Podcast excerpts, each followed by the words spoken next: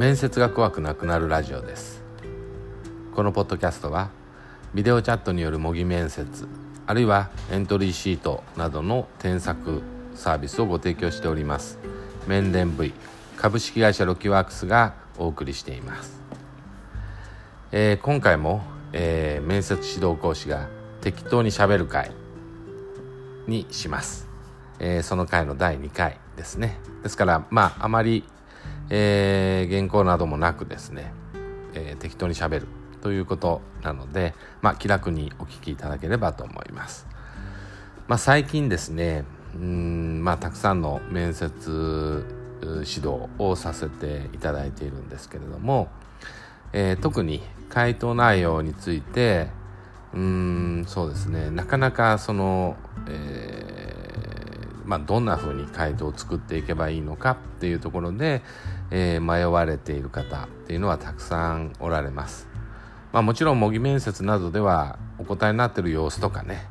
えー、まあどんな印象を与えるか良い印象を与えるためにどんなお話のされ方をすればいいかっていうふうなことももちろんしっかり指導はさせていただいてるんですけども比較的悩みが多いというのは、まあ、どんなふうに回答を作っていけばいいのかっていうふうなことですね。でまあ特に、えー、例えばね、えー、これまでの職務上の、えー、成果を上げてください。であるとか、えー、あるいはあなたの一番の強みは何ですか？自己 PR をしてください。とかですね。まあ、えー、新卒の学生さんであれば今まで打ち込んできて成長できたことはどんなことですか？といったような、まあ、自分をアピールするような、えーまあ、正面からねアピールするような質問に対する回答ですね。でまあ最近まあうんと立て続けにねまあいろいろその、えー、面接の指導をさせていただいてる中で、えー、ちょっと、えー、毎回考えるようなことについて今日はお話ししようと思います。それは、ね、面接の回答におけるまあ、客観性と主観性という問題です。まあえー、要するに面接の回答を、まあ、客観的な感じで作るべきなのか割と主観的なものに寄せて、えー、作っておくべきなのか、まあ、どうそういうふうに答えるべきなのかっていうところですね。でこの辺のバランスについて悩まれる方は、まあ、比較的多いとは思います。でまあ、特に、まあ、キャリアをね長く積んでる方であるとか、まあ、比較的仕事について非常にこう割り切ってね頑張ってこられたような方、えー、の中に多いのが、まあ、ちょっとお答えが、まあ、客観的すぎる。というか客観的な事実だけを述べる。というふうなパターンになりがちなことです。でまあ基本的にまあ仕事っていうのはもちろん客観性が大切にされる。ものです。大体例えば職務上の課題について考える時に自分はこうしたいとか多分こうなんじゃないかなみたいなことによって行動するわけにはいきません。まあ、大切な予算とか人員とか、まあ、時間とかを割いて取り組む職務なんですから、まあ、客観的にね根拠がないような行動ばかりをしていては良い結果が得られないだけではなくてまあ大きな無駄を生じてしまったり場合によっては損失を生んでしまったりというふうな可能性もありますから、ね、実際に仕事をする際にはね物事を客観的に見て事実を把握してその事実にマッチした行動対策を取っていくということは非常に大大切なことですね。だからこうなんとなく何でも客観的であることが大事なんじゃないかっていうふうに考える気持ちも分かります。でも じゃあ面接ではどうだろうか？と考えてみましょう。で、えー、まあ、先ほどね述べたような客観性は大事なんだっていうふうな考え方に、えー、特に慣れていくと面接でもね、えー、できるだけ客観的な声としようというふうに考える人が多いと思うんですけどもただ面接というのは個々人の能力や性格などからまあ職務にマッチした人材なのかどうかとかえー、採用して会社組織に利益をもたらす人材であるのかどうかというのを判断するプロセスです。でここにおいて、まあもしね仮に、えー、客観的な事実だけが重要なんであれば対面して自分自身のことを話してもらう必要はまあないんじゃないかとも思います例えば提出された自己紹介書とかエントリーシートとかアピールシートみたいなものの類で判断すれば足りることでしょう。また能力スキルについてはペーパーテストなどで確認することもできると思います。ただ同じ内容を答えるにしてもそれを口頭で説明してもらうのとそれを単に書面で読むというのは違います。でそれはまあ人は何かを言葉にする時にうんその人の心の中、まあ、心理みたいなものがまあ図らずも表に出てしまうようなものだからですね。でまあ大体その職務を遂行する上でも同じ客観的な認識と同じ行動方針があれば誰がやっても同じ結果が出るというわけでもないでしょう。まあ、極端な単純作業とかでない限り、えー、違いは出てしまいます。それは職務にあたる人の意思とかやる気とか、まあ、周囲や顧客とかとの関係性などが、まあ、実績に、えー、実績をまあ大きく左右するからですね。だからこそ誰がその仕事をやるのかが非常に重要なわけです。でまあ一般に仕事の場においては仕事があんまりねこう俗人的になっちゃう、まあ、ある特定の人だけができるような仕事が、まあ、バラバラに存在するような状況だと例えばまあ人材が移っちゃった移動しちゃった流動しちゃった時に企業の業績に大きな影響を与えてしまいますだからまあ誰でもねできるように俗人化しないような工夫が必要なわけなんですけどもただ面接の場に限って言えばどんな人を採用するのかというのを選択する場面ですからその要するに誰がやるのかっていうことをもう直接に問うている場面なわけですね。えー、採用した後はねあんまり独人化しないように工夫もしなきゃいけないんだけどでも面接で採用する人を選ぶっていう時はこの人にやらせれるのかどうか。要するにあなたにこの仕事を任せたらどうなるのか。他の応募者と比較してこの人にあなたに任せたいと思うかどうか。というふうな部分が非常に大事になってくるというわけです。でそうするとまあその人を評価するにあたってある局面に際してどんな行動を取りそうなのか、まあ、そういうことを知りたいと面接官側は思うでしょう。で面接評価の世界でももうちょっとまあ複雑なあのなんていうかな評価基準っていうのはあるんですけどもまあすごく漠然にね大雑把に言うとこういうそのある特定の課題に面した時にまあ、どのように考えてどう行動するかっていうしがちなのかっていうのを、えー、面接評価の世界では行動特性であるとかコンピテンシーとかっていうふうな言葉で、えー、表現しています。で、まあ、このコンピテンシーっていうのはある事柄に直面した時にその人がどのように考えてどのような意見を持ちでどんなふうに主体的に行動するのかという、まあ、そういうことの具体的な事実です。でこの行動特性の中には、まあ、その本人の意思とか感情とかも含まれているわけですね。でこれはまさに主観的なものです。でこういった主観的な要素っていうのは例えば同じ職務経験、まあ、同じような職場で、えー、経験を積んだ人の中でもそれぞれ異なります。けれどもこういった主観的要素の違いを面接官は注意深く観察していると言ってもいいと思います。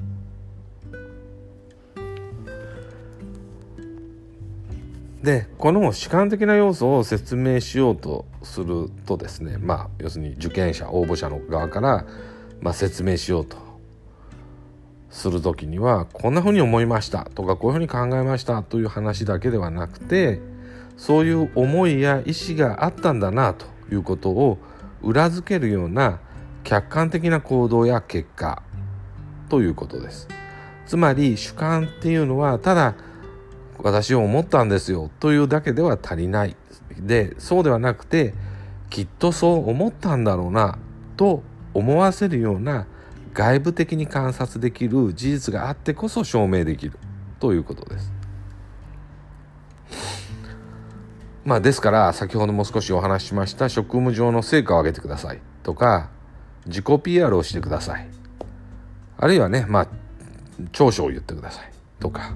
まあそういった質問に対する、えー、回答ではですね客観的な事実や結果だけを述べても面接官に与える情報としては不足ということです。まあ、例えば、えーとこうえー、私はこういうその、えー、売上ね前年比対比130%の売上を上げましたとかっていう結果だけを述べても情報としては不足ということなんですね。でその客観的な事実や結果が、まあ、ご自身のそのどのような意思や感情によって支えられていたか。そしてそれがどういう行動として現れたのか。ということを述べないと伝わらない。ということですね。まあ、要すまあ、要するに単に主観的ではいけないんだけどもひたすら客観的に話せばいいというわけではない。ということなんですね。で自分の思いとか意思とかあるいは特性。まあうんなんていうかな人より優れているところとか、えー、そういうところを証明するためには具体的な行動と結果を面接官に提示して、まあ、そういった客観的な事実の中に私の主観的な思いとか意思というものが入ってるんだよと。あるいは、えーと、こういう時にはこういうふうに行動するんだというふうに自分があの常日頃からそういうふうに心がけてというふうなものが含まれているんですよということを証明する必要があるということなんですね。まあ、なかなかねちょっと本当はこの辺のところを少しきちんとまとめて文章にして掲載するなりねしてみたいとは思いますしまあ過去に書いたものの中にも、まあ、そういった趣旨のことがね端々に書かれてるとは思うんですけどもこの「面接回答において主観的なものと客観的なものを、まあ、どういうふうに扱うのかっていうことに関して、えー、お話をしました。結論的には、えー、もちろん客観性は必要。要するに私がこう言ってるだけ私がこう思ってるだけではダメ。なので客観的な事実によって表現しなければいけないけれどもでもその中に含まれている自分の主観的な姿勢意思考えなどを証明するために客観的な事実を述べるんだよというふうに考えておいた方がいいだろうなというふうに思います。まあ、なかなかねこう具体的な例っていうか実際にご自身の、まあ、エントリーする企業であるとか職種であるとかご自分の過去の経歴とかによってお答えの内容は異なりますし、まあ、なかなかその主観的客観的っていうふうなもののね切り分け方が、まあ、今一つよくわからないというふうにあの感じることもあるとは思います。と少なくともご自身がね例えば回答の原稿を作ったりする時に今書いてることは客観的な事実なのかあるいは自分が自分のその主観的なその内心の問題なのかとか自分の目から見ているだけの話なのか自分の評価なのかつまり自分の価値判断が入ってるのかとかっていうことを切り分けて意識して扱ってみることっていうのが大事です。まああの一朝一夕にいかないところではあるんですけれどもあの私としては模擬面接であの回答内容の改善点などを指導させていただく時にはこういったところを意識をして具体的にあの回答をこうなこんな風に直したらどうですかっていうことをその場でまあご提案するようなことも多いです。もちろん添削の場合はしっかりと文章にしてそれを、えー、ご返答するようにしています。とにかくですねうんとなかなか何ていうかな主観的なことばっかり述べる人っていうのはさすがにあんまりいないんですね。私はこう思ってるんですみたいなことだけしか言わないとか。私にはそう思えるんですみたいなことばっかり言う人はいないです。でも逆にこう客観的なことばっかりを言ってしまう。ななんていうかな自分の思いとか。場合によっては自分の行動すらあまり具体的にお話にならないっていうふうな場合もよく見られます。うんなんていうかな。こう頑張ってこういう結果を出しましたっていうことは言うんだけどその頑張った行動の中身が全く伝わっていないとか。なんですね。だからまあ客観的主観的っていうふうなお話を今日はしましたけどまあもう一方で何ていうかな一般的抽象的な表現と具体的な表現っていうのの違いっていうのも重要ですね。まあこれも結構その何て言うかなまあ、頭の良い人というと語弊があるかもしれないですけどもそういう方っていうのは割と物事を一般化抽象化してまとめて喋れるっていう能力があるので面接でもそういう答えになってしまいがちなんですけれども面接っていうのは個別具体的なその人を知りたいと思っている場なので一般的抽象的なことを聞いてもあんまり意味はないんですね。要するにあなたはどんな人なのかっていうのが伝わらないといけない。でそうなるとどんな人なのかを知るためにはその一般的抽象的な結論的なことだけを聞いてもわからないんですね。私は具体的にこんな場面でこんな行動をしましたよ。でその背景にあったのはこういう考えですよみたいなことをしっかり伝えないと面接官はああこの人を面接してああよく分かったこの人こんな人なんだなみたいなことが分からない。分からなかった